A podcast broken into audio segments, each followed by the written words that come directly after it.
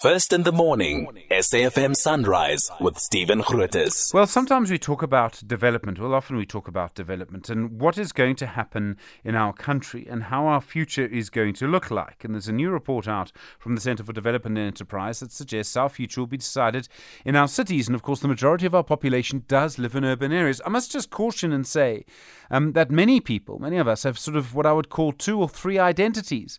Let's put it another way. You may live in a city for most of the year, but you go, where do you go at the end of the year? Do you go home? Is home in the city or is home somewhere else? Oh, sometimes our identities can be quite po- quite complicated.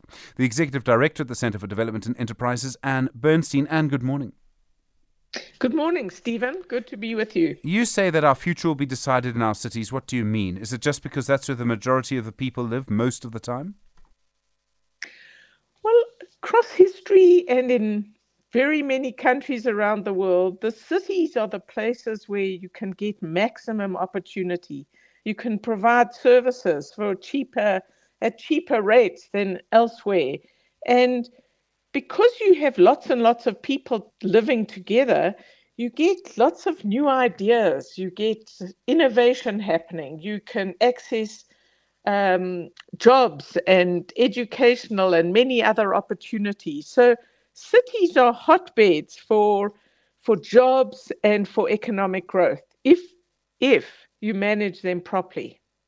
Um, you say that cities should have more powers. They should be lobbying for devolution of powers, things like passenger rail and having more powers over the police. Why do you say that? Well, for two reasons. The first is we are saying that cities with capacity should be lobbying for more powers. Uh, so I just want that qualification. But secondly, you know, passenger transport is really important in any city. And in South Africa's cities, where because of apartheid and because of many of our housing policies since apartheid was abolished, we have very sprawling cities so if you're a poorer person, getting access to a job interview, never mind a job, is often very expensive. And so that makes the efficiency of public transport much more important and its affordability. We're arguing for much more concentrated, denser living cities where you can get more opportunities for informal firms and for individuals and families. But in the meanwhile, we need to look at how we get more efficient public transport. And PRASA, for example, is failing. So cities with capacity should be shouting from the rooftops to take control over passenger, you know, urban rail or other parts of our transport system in order to take over where it's not working. Uh, we have a department of, we have in government a department of rural development. I don't think we have one of urban development. Is that a mistake? That's a really important question. So, I disagree with South Africa's approach where we talk about local government as though some small town has the same challenges as an enormous metro. I think we need a much more focused attention on our cities and their role in growth and providing opportunities and improving the quality of life for everybody. Now, whether or not we need a, a department of urbanization or cities is, I think, an important debate we should be having. South Africa is very bad at dealing with the, both the spatial consequences of apartheid across the country.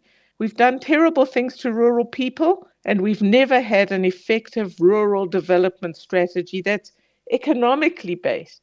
At the same time, we are a country of increasing urbanization, and the cities play a much more important role in our economy and in people's lives. And we do need much more focused attention on very large cities, the metros and secondary cities.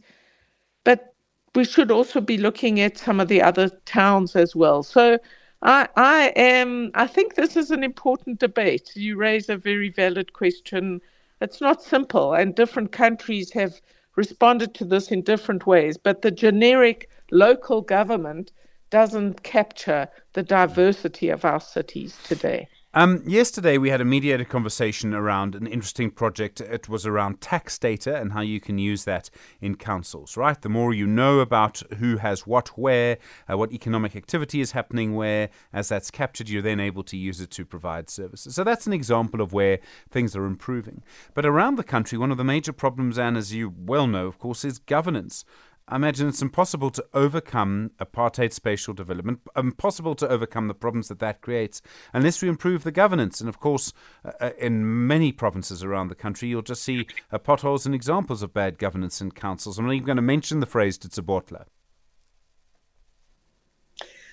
Look, let's let me focus on the metros as one example. We are seeing the development of very ineffective and corrupt politics in our cities.